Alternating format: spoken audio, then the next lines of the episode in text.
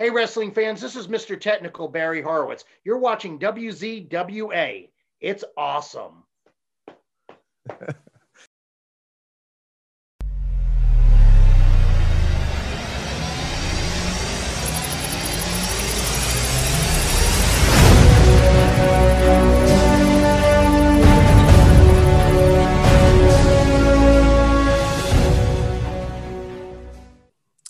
Ladies and gentlemen, welcome to the WZWA Network podcast here on YouTube and all platforms of podcasting. I am your host with the most on the West Coast, Karlifornia in Fury. It is so good to be with you here today, and things are a little bit different. It's daytime. Usually I'm doing these interviews at about 11 p.m. at night, but this time I've flipped the script. I'm up in the morning. It's nice to be up in the morning for once. And to be joined with a guest right now that uh, has been a bucket list guest for me personally. Very excited to talk to this man. He's a journeyman in the history of professional wrestling. He is Mr. Technical Barry Horowitz. Barry, how are you doing today, my friend? I'm doing great, Carl. Uh, I'm glad you're having me on the show. I appreciate it. Big, I'm a big fan of uh, of uh, podcasts and especially yourself coming from Australia. That's awesome. Yeah, man. Uh, you know, it's uh, podcasting is is a big deal right now, especially in wrestling. Yeah. I think almost every wrestler uh, out there has their own show. Um, but uh, as per usual, Barry, when I start the show, I like to ask uh, each guy who's been in the business how they first became a wrestling fan when they were a young man. Oh, basically, uh, my parents and I were moving into a uh, newer house, and you know when you you're setting up a house and you're waiting on the moving people to come in and there's nothing around really. You're sitting on you know like uh, lawn chairs and you got a tv on a on a box because we're waiting on the moving men to get all our stuff in. So basically uh, we were sitting there in the living room and we had a tv set like on a uh, like a box like you know to um, uh, similar to a TV stand, but it was a box. Like I said, everything was in storage and we were waiting on stuff. And wrestling came on, championship wrestling from Florida with Gordon Solie. And the participants were uh, Mr. Clean and Thunderbolt Patterson. Now I'm about, I don't know how old I was, 13 or 14. I saw that and I decided that's what I'm going to be. Now, a lot of kids at that age, say that and they don't do that. And then they become a magician a rock star country music singer uh who knows crocodile dundee. You know they they don't they don't uh they don't go the journey. But you know i'm a different type of breed and i believe in paying dues and doing it the right way. So i basically started getting in shape and worked out at a youth center that was uh, free it was near my uh, home in St. Petersburg, Florida, and lifted weights, went on the wrestling team, went on through high school and college, and decided, you know, um, you know, this is the way, in my eyes, you build a good foundation. I mean, it's good coming from other sports. I, have seen basketball into football and whatnot, but um, I'm just a big believer in just you just don't come off the street and you get smartened up to pro wrestling. You become a good talent. I mean, sometimes it happens, but I, I really think, uh, you know, like Garth Brooks says in the song "The Dance," you got to go. You know, you got to climb those steps to get to the dance. You know, another song is Miley Cyrus's "Climb." It's almost the same re- representation. You got to do that climb. You can't just, uh, you know, they just can't. Um, you're in the business for a cup of coffee or a minute, three weeks, and you got the Southern title. You know what I mean? yeah. uh, which, by the way, is the true. Which, by the way, is a true story in Florida, but that's another story. And it's just not a good way of paying dues. Um, I believe in the way I was broken in by Professor Boris Malenko and his sons, and also Karl Gotch, Karl von Stroheim, doing it for a year and a half in a mattress factory warehouse in Florida. It's 104 degrees in the summer. It's 40 in the winter, three times a week part-time job. I mean, you're and you're working out in the ring with Malenko for at least two or three hours. I mean, you pay your dues. It it really builds character. It's an institution. It builds accountability. I mean, you know, you got all that foundation, and then you have other things. You know, uh, it's not all getting in the squared circle. It's conducting yourself as a true pro outside the ring, inside the ring, using your platform properly, not taking advantage, not being a, a goofball, getting arrested on WrestleMania night or something. You know, you know, it just um, there's a lot that stems into a good wrestler or worker, whatever which one you want to call it, or a great worker. Excellent, Big bro. Big Yeah. difference. I kind of fast forwarded through everything uh, really quick. I mean that that is my foundation. That wasn't my house. Malenko built my foundation. To go on to the rest of the house, that's traveling, getting polished, traveling with the likes of Steamboat, Youngblood, Bob Orton Jr., Ric Flair, Rufus R. Jones, Bugsy McGraw, uh, Handsome Jimmy Valiant, uh, Bob Backlund. I mean, the list goes on and on and on and on. And all you got to do, you're green, you're a rookie, sit in the back seat, keep your mouth shut, listen and absorb. Try your best, stay out of trouble, don't be made an example of.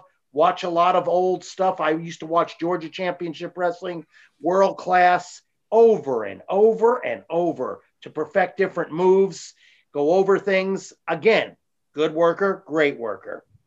Excellent, bro. Yeah, all that hard work does pay off. And I would say that it probably didn't take you long to uh, get a good reputation in the business. And I'm sure a lot of people enjoyed working with you uh, because of that.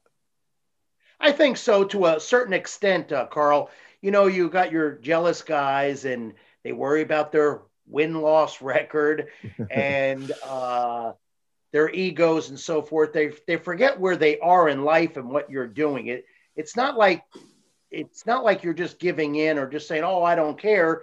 It has nothing to do with that. It's called business, and I think I'm totally business. Um, sometimes the business takes advantage of that, but nobody's twisting my arm to stay in that business.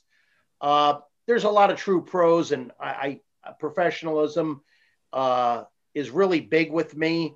I know I am. I know Kurt Angle is the ultimate pro. I mean, the gentleman is is a world class Olympic U.S. Olympic team wrestler. I mean, come on, you can't. You know, you could be NCAA, AAU, big Army, big Navy. You're not a gold medalist and win it with a broken neck. Yeah. Okay, this guy's a whole different breed of amateur wrestling. I mean, he's at his pinnacle. His his promos are awesome. His look is good. He adapted to the business quickly. I got to give the man props. I've only met him once. Uh, highly admire him, uh, respect him. Never traveled with him. I know he had some issues back in the day, maybe some demons, but he rectified them. Good for him. You know, you you have a choice in life. You know, you could do a 360. You can go to jail. You could straighten up, which is the number one and then the ultimate, you could die, self inflicted or just being stupid. Um, you know, um, it's a shame, but uh, I, I try to sell, I try to uh, keep myself at a pride level, and it's not what I care about other people think. They're not paying my bills or taking care of my family. I'm Yeah. going to do what I think is right. I think uh, a lot of people, some promoters, not all, and some uh, some of my so-called um, acquaintances in the business uh, would mistake kindness for weakness. I I use the word acquaintance, and I don't care if they don't like this. I mean, if you want a friend in the wrestling business, buy a dog. yeah, uh, I've heard a lot Yeah, of that's not um, that's not that's hand. not Barry.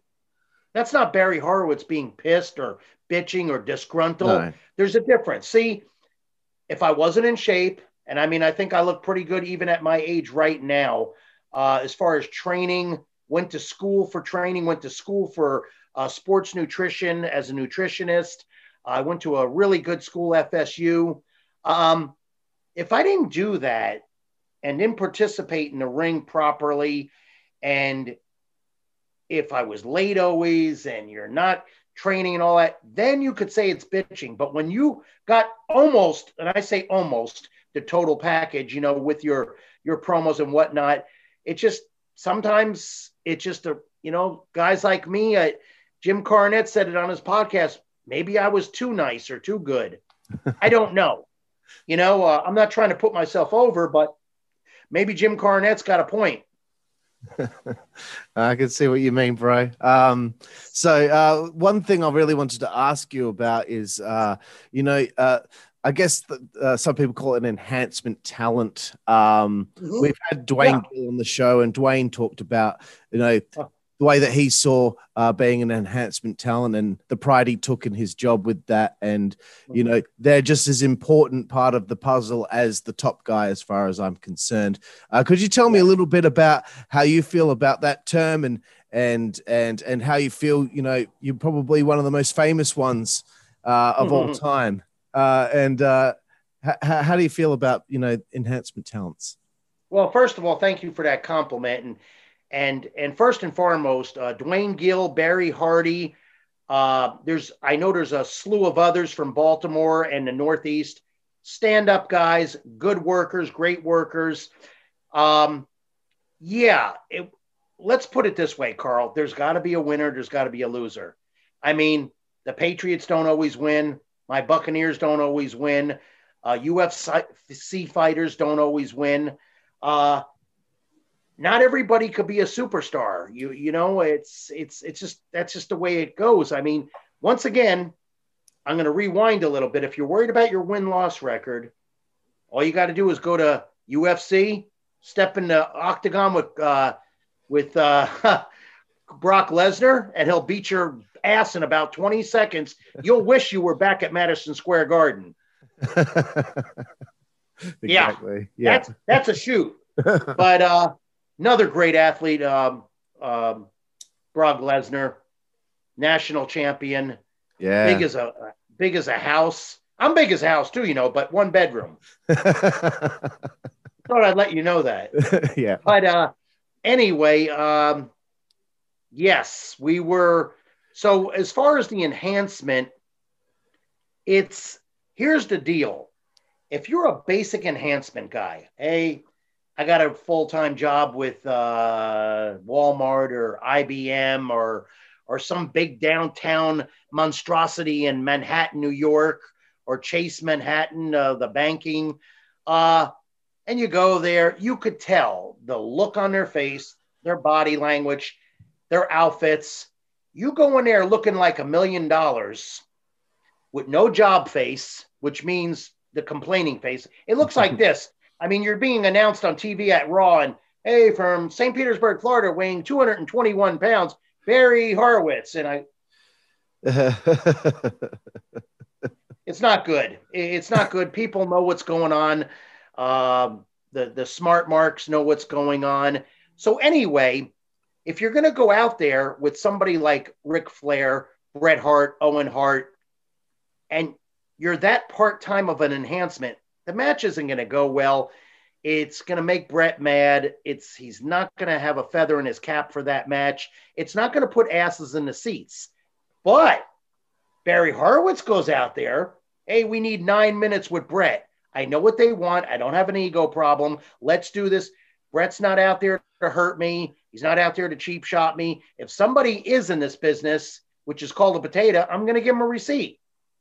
I mean, I'm not a world class tough guy, but I'm not going to let you run all over me either. I mean, I've, I've, been doing it since I've been doing this uh, since I'm 21 years old. But um, so that's the difference. Now, say you have an enhance. Here's a, the shoe on the other foot. So you have the basic enhancement going going out there with somebody that's worse than him. You know, kind of like he runs to the ring, he shakes the top ropes, he puts face paint on, you know, and he can't work a lick. He don't know a wrist lock from a wristwatch. Yeah. And you're going to really lose him. You really need me to make it look like he knows his shit. Yeah, and absolutely. Really, and we need to keep that match short because you'll put holes in it, which means you could see through that match. So it's important to have a guy that could go out there with Owen or Bret or Rick Martel pull 10 minutes on TV, or hey, we need Undertaker over strong. We need him over in a minute. Okay. I can get that done too. and you could see the difference in quality with enhancement or a guy that's putting over somebody opposed to excuse me a guy that doesn't care and Absolutely. if he doesn't care he really shouldn't be there. He's just there for a payday. Stay in the indies. Do your backyard wrestling. Do your bar shows and get your small amounts of money and and go nowhere if yeah. that's what you want. That's it. Um I could, I guess, uh, you know, I found it interesting. Obviously, in your career, this is what you were doing for quite some time was uh, helping make others look better. But there did come a time in 1995 in the WWF where you got uh, a push working with one and only Chris Candido. Uh, and you got some surprise victories over him, even going to SummerSlam and performing on pay per view. What what an amazing achievement for you there. Um, please tell me a little bit about that and how it came to be that Barry Horowitz was now picking up some victories and, and getting on pay per view with Chris. I think what basically, you know, every night I'd go into the ring, whether a house show, Monday Night Raw, no matter what I'm putting on my best outfit. You got the oil on, you're getting pumped up, you're going over your match. I never took it lightly because you just don't know when it's your turn. Yeah. Or you could or you could quit and they get somebody else. So obviously it paid off for me. My hard work, sweat, uh, training, um, perfecting my craft. Somebody saw something and they said, let's give this a try, obviously. Uh, I'm glad they picked Skip because basically he's almost a clone of me because he has a good attitude. He looked good. His promos, his gimmick. Um, you know, guys like me and Skip and Owen Hart and B, we have no gimmick. But if you want to say a gimmick, here it is. We know how to wrestle. That's it. so anyway, um, that that's what was that's what came about that. I mean, I went on for that whole year. I was I was at the WrestleMania in Anaheim. I was captain of my team at Survivor Series. Uh, I was uh, I was going over in TV matches and in your house matches and Royal Rumbles and the list goes on with all their major pay per views. And uh, it was really cool um, to be a part of that. I was at the Slammies. I was nominated for Shocker of the Year. Uh, I mean, it was really, really. I'm grateful for all that. I I wish I could have continued on a little bit longer. That's their choice. I'm still grateful for what I got. Uh, again, these guys that complain about the business or they were on the road too long. I mean, I, I, I don't get it if it's your craft and you want to do that. I understand. Just ask for some time off, maybe, and you're making a lot of money. you know, buy some buy some insurance. Uh, take care of your family instead of going to the bars at four in the morning and dropping a thousand dollars and you know thinking you're uh, king shit on Turd Island. um, so I wanted to know what what led to you uh, leaving the WWF. What the reason was that you uh, left the company? Well, basically, they just uh, they really nothing was wrong. Uh, oh, they they had the famous excuse, and it's it's good. It's in all jobs descriptions. We just don't have a place for you. Right. yeah. Okay. But you but you have a place for people that can't work. Brawler. Excuse me. Sorry. That's okay. You got a bit of a cold there, mate. Um, yeah. I always find that to be interesting when they say, "Oh, we don't have anything for you right now." Uh, the, the, the people's jobs in creative is to ensure everybody has uh, a direction or something to do. So I always find that quite, um, yeah, and it's quite prevalent with a lot of people. It's a, a good excuse. Um, I guess on their end. Uh, so uh, when you left the WWF, you end up going to WCW. I, I, believe this is the second time you had been with WCW uh, in the late '90s. Um, how did that yep. come about? Did you get in touch with someone there, or did someone reach out to you? I got in touch with Terry Taylor, and he helped me uh, progress my journey through Eric Bischoff. And uh, yeah, it was uh, it was a pretty cool little journey. It, it only lasted two years, but I'm still grateful.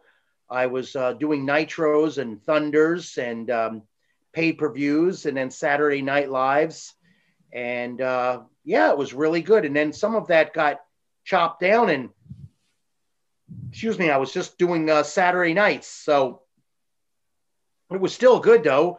We're still traveling and um, uh, having fun. And um, yeah, it was still, uh, I just wish the journey could have lasted longer. I understand. Um, yeah. So yeah, that's what I wanted to ask you about was um, you know performing on WCW Saturday night, and I, I, assume you would have probably performed on WCW Worldwide as well. Yeah. Um, and you know they would do these big tapings uh, for these for these types of shows. Were you a part of those uh, worldwide tapings where you would be there for five days and there'd be 200 matches recorded for six months worth of material? Oh, I was on some of those, but it was only um, the ones I was on. I think two or three days, or I don't know. I uh, where that was done, I could go back and forth because I only live 45 minutes from there. That was done in Orlando, oh, cool. Florida. Yeah. The other guys had to stay over in a hotel. so what's that experience like? I mean, there must have been I don't know how many guys backstage, uh, uh, and uh, I, I, would hope that there was a, certainly a, a, good amount of catering there.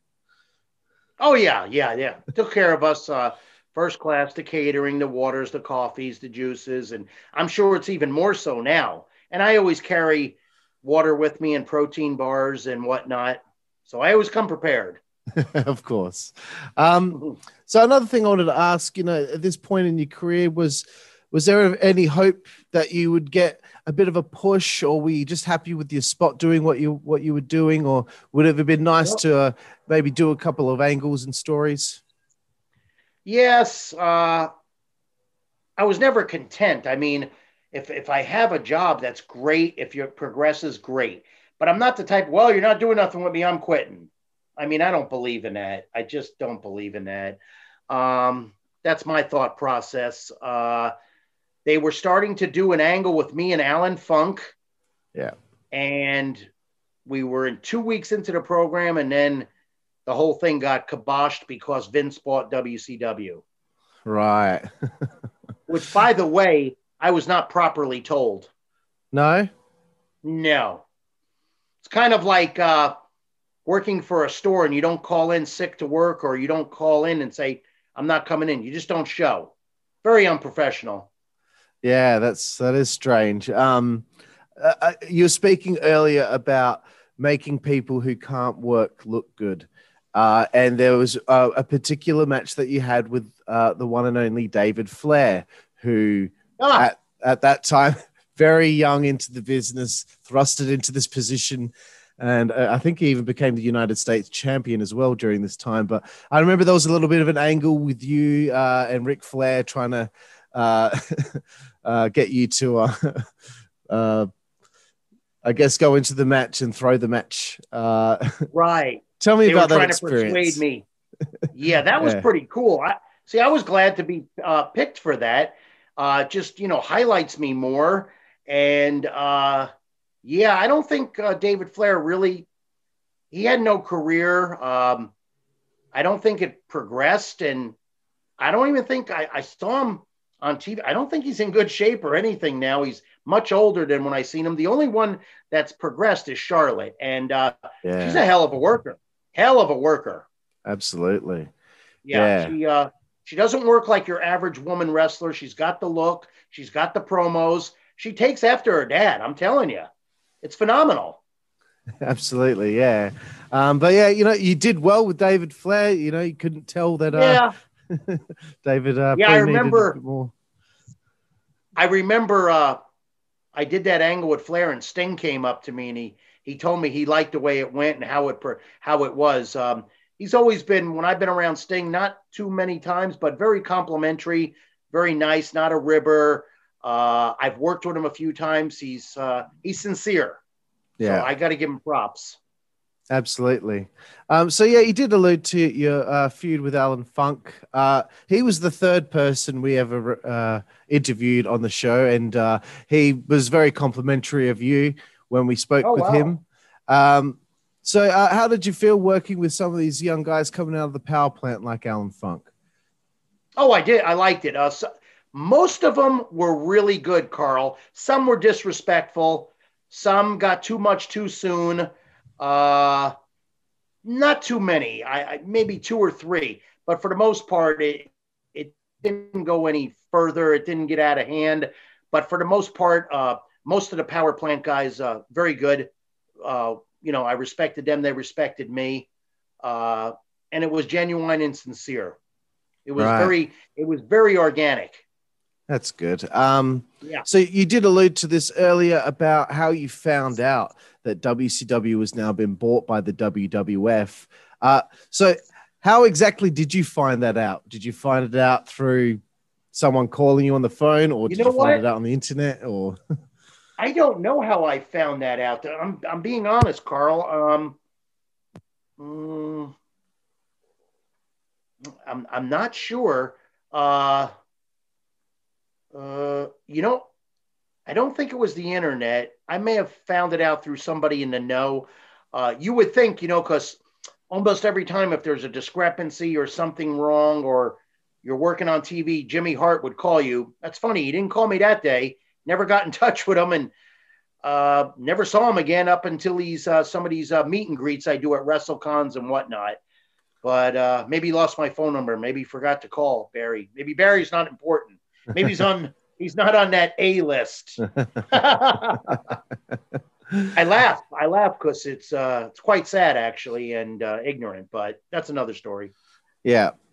Um, so I wanted to know a little bit about what life was like after WCW. We still working the Indies for a while there. Um, yeah, I was working the Indies. I was going on uh, nutritional seminars, uh, up updating my uh, nutrition, uh, my counseling and whatnot. I was, you know, kind of had uh, had both oars in the water, so to speak. And then I finally got tired of the Indies. Um, just they started getting aggravating. See, some of these weekend warrior promoters, I call them, they don't really have a clue. Yeah. There's nothing wrong with that. I mean, I'll try to help them, and but sometimes it gets out of hand, and um, uh, it's not that I'm spoiled, but I I've been their way. I I've been I've been in their shoes, but I progressed to another pair of shoes. So I remember where I came from, but they don't, and then they don't respect you. And I really don't like that. I mean, yeah. some of these guys, I got more shower time than they got lifetime. so, you know, I don't like I don't like being disrespected. But on the other hand, it all depends what your name is. If you're up higher and you went over on TV, but you're a piece of crap, you look crappy, they'll they'll still kiss your feet. Hey, uh, could I get you a first class ticket in? Uh, could I take you up at the Marriott? Uh, could I buy you a steak dinner? oh wow, really? Is that is that how you rate people? Sad. Again, sad, but these these are why they're called mark promoters. Absolutely. It's not a complimentary statement. Yeah. No, I, have I've I've been witness to it myself. I don't like to mm-hmm. go on about it too much on the show, but I did used to wrestle uh, about uh, 2014, um, between 2010 2014. And there were a couple of promoters that I wrestled for that shouldn't have been uh, in that job whatsoever.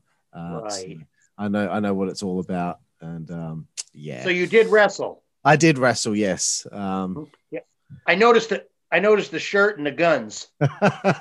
uh, I could do. I could be doing a bit better than I am these days, but uh, well, nobody I, could. I do. appreciate it. You're not going to be. You're not going to be Mr. Technical, Carl. So just put that aside. I will completely forget about that. There's no chance. Um, okay, very good. uh, so there's this is probably the one thing that I was most excited to ask you about. Uh, it's uh-huh. the 30th of June 2013, the fourth annual Malenko Memorial Cup in Riverview, Florida. Uh, you wrestle a guy by the name of Kennedy Kendrick, and you also win a Malenko Cup Battle Royal in the main event. Was this your final match? Okay. This was in what year now? 2013. Okay. Um, unless I'll use a Brian Blair term, Uh, you know, when you forget stuff, Brian says, "Oh, too many chair shots." you know, it's a joke, and especially it's a joke with me because I've only taken a few chair shots. Uh, I don't recall ever being in a Malenko Cup. I don't know that opponent, and or winning that battle royal. 2013, 14, 15, 16, 17, 18, 19, 20. That was no, that was not new. My last, excuse me, my last match was against Ricky Santana in Robarts Arena, uh, Sarasota, Florida. And that was 12 years ago. Oh, okay. I don't know where that info came from. Uh, I would have loved to have been there. I know where Riverview is. It's not far from my house. Um, yeah, they never involved me in any of the Malenko Cups and stuff. I don't know what the deal is there. I've got no Yeah. heat with anybody. They may have to pay me some money, so maybe that's the deal. uh, you know, some of those guys are paying their dues, so they're wrestling for tickets or for minimum money. Uh, been there, done that. Uh, I've never wrestled for free ever. I was never taught that way by Malenko. Um, you know, Elvis doesn't sing for free. I don't wrestle for free. Yeah, no, fair enough. So Ricky Santana was your last match. Did you know that that was your last match when you had it, or um? No, not really. No, no, no. I, um, no, uh, no, not at all. Uh, no. It just, Just, so, uh, it just so happened to just be your last match. Yeah, yeah. Things yeah. changed and you just never. I still stayed in, in contact with the business because right now I'm, I'm I'm seeking a coaching position in a major company. So I try to watch all. Um, I try to keep up with all the federations to know my. You know, the main thing is it's good to know that and you could get caught up to speed in a matter of minutes. The big thing is is being a coach is being in shape, knowing what you're talking about, having over 20 years experience, being accountable, not going to be drunk, not going to be late, not going to hurt somebody. Now, when I'm hiring somebody, that's what I'm looking for. Um, and it's good to know your product, but that's down the list a little bit. You want the accountability and the professionalism and the know how to be first and foremost. Yeah. Um, so aside from uh, wanting to get a job with one of the major organizations as a as a coach or a teacher of sorts, uh, what else are you doing with yourself these days? Well, mostly I, I, I'm involved in my nutrition work, counseling, and also um, um, the the meet and greets, and mo- mostly the meet. When I do the meet and greets, they're either at conventions or I do them for an indie show, and I'm flown in. They have matches, but I get there early. I critique the guys, and I give them a, a verbal seminar and then a hands-on seminar. So that's what I'm basically doing is seminars, hands-on teaching, wrestle cons, meet and greets. That's cool. Um, had Yeah. you been a little bit uh, away from um, the business for a while and then started doing these um, meet and greets? And uh, was it good to catch up with some old friends again? Oh yeah, yeah. I I stayed away from from a couple of years just to be with family and had some uh, hardships and and some uh, some uh, uh, tragedies in the family. I don't want to go into, but laid low of the wrestling business. I needed to concentrate on my family and myself and my health, and did that, and then decided to okay, I'm I'm ready to go back and work for uh, more reliable people. Yeah. Awesome. Um, So Mhm. at this stage, I wanted to give you the opportunity to plug anything that you've got going on. Um, yeah. And uh, before we hit our final segment, which is five seconds. Sure. Um, I'm real proud of my Facebook, uh, my Facebook, YouTube, WWE.com, uh, also the WWE Network. Uh, there'll be a backstory on me in the next uh, few months. It'll be airing for about two hours. It's behind the scenes uh, or behind the curtain. I forgot what it is. I was also involved in uh, an interview with Goldberg as far as his streak. I think it played already. Yes. Um, ProWrestlingTees.com. And um, my biggest one I'm very proud of is my Cameo.com. it's literally keeps me busy. I mean, before this interview, I did a couple of cameos. Uh, people, fans are genuine. I really respect them. And I think they respect me because the way I do what they want. What they want, I give them. Excellent. So, uh, so it's like I said, Facebook, it's YouTube, it's the WWE. You can go to barryhorowitz.com. You could see all my matches on YouTube. There's a couple of YouTube shows involving me, the prowrestlingtees.com and the cameo. And uh, that's basically that's basically what I um, am doing as far awesome. as as far as the social media. And my Facebook has some different in, uh, interesting. Uh, my nephew takes care of that. Uh, the only reason I don't, I used to be involved in it heavily. I got burnt out. Also, I'm so busy. He uh, does that for a living. He's an IT guy, and he does a really fantastic job. His uh, his name is Big Richie. well, good on you, Big Richie, for helping out your uncle. Yeah. Um, so, uh, Barry, this final segment is called Five Second Frenzy. I told you about it before. Uh, I just may ask you what your favorite blank is, and you let me know. Uh, and even if you don't make the five second rule, it's okay. You won't get in any trouble. Okay, um, cool. Okay, so Barry Horowitz, Five Second Frenzy. Who is your favorite wrestler? Right now? Or just when you were a kid, or. Oh, oh, that's a toss up between Don Muraco, Jack Brisco, and Mike Graham. Awesome.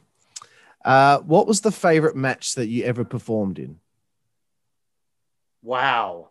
Well, I would say SummerSlam would uh, skip all my Owen Hart matches and um, my defeating Jerry Lynn for the global light heavyweight title and also performing in Graz uh, for the CWF, defeating Franz Schumann.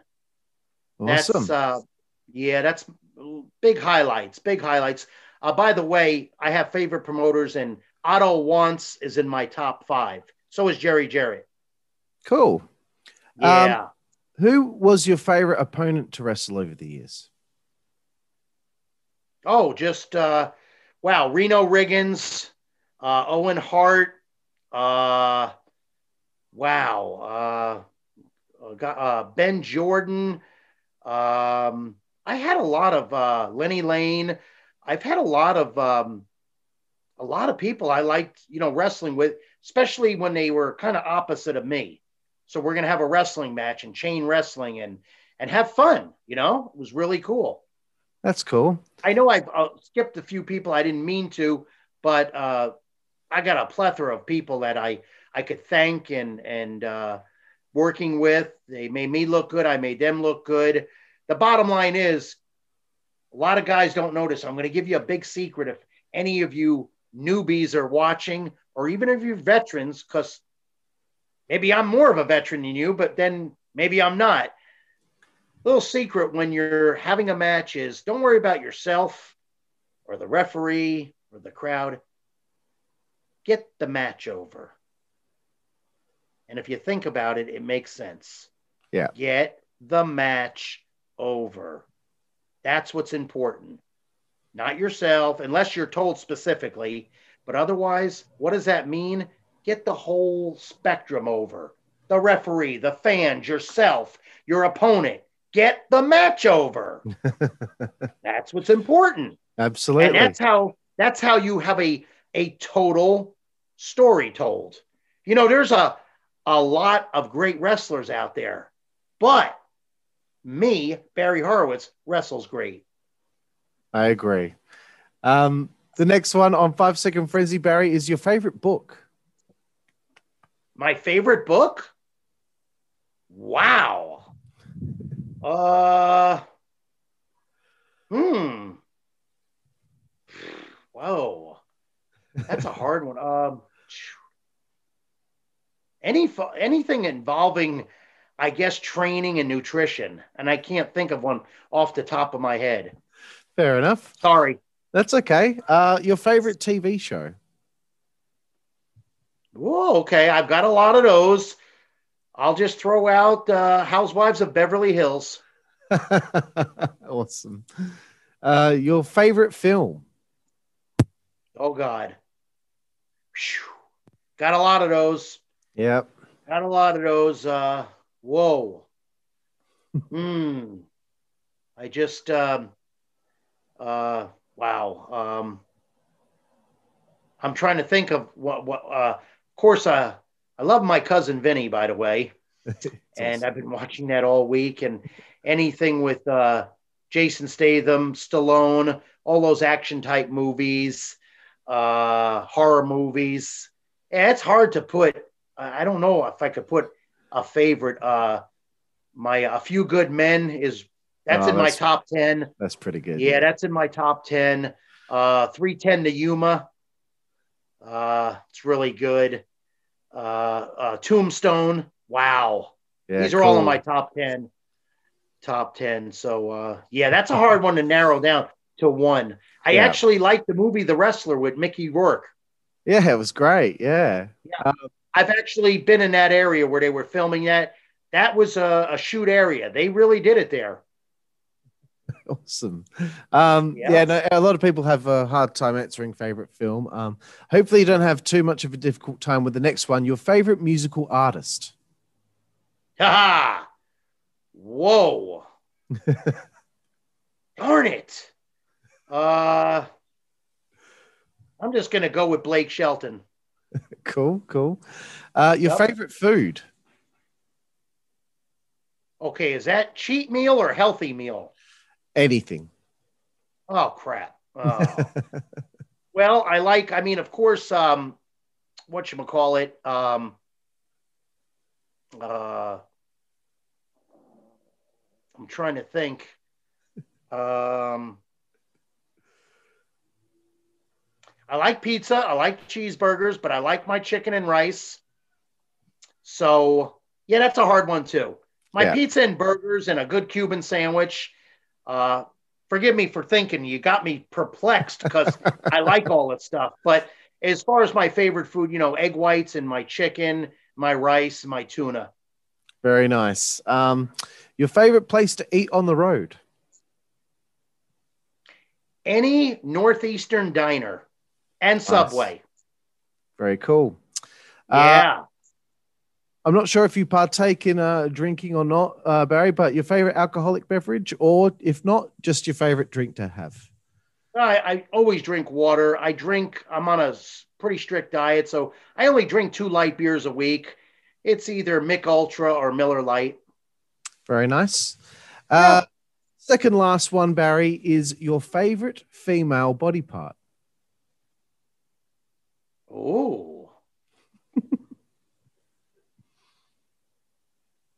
It's a toss up between the chest and the ass.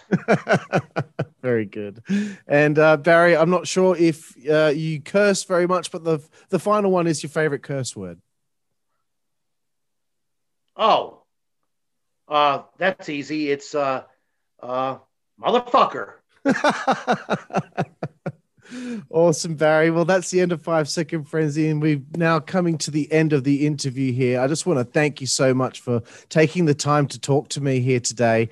Uh, I really appreciate it, and it's been so fun getting to know you, and you've been hilarious and just so much fun to Oh, talk thanks. to. And I just want to say, I hope you're very proud of everything that you accomplished in your life, whether it's wrestling and nutrition and helping other people and and having a wonderful family. Um, and I just hope you're very proud, sir. Thank you. I, I am, and um, um, it's all of the above that you mentioned, Carl. And um, you know, it was a pleasure to meet you to do your show. I've heard a lot about it, and continued success in the new year. And give yourself a pat on the back right now. I will. Thank you, Barry. I will. Okay, I could sue you now for doing that. please, please. That's called that's called gimmick infringement, well, but not you. really because we're on film and I allowed you to do that. If Yeah. it was any other, if it was some kind of jabron or some lackey from somewhere I didn't like, I'd sue him. well, thank you very much, Barry, and I hope you have a good evening.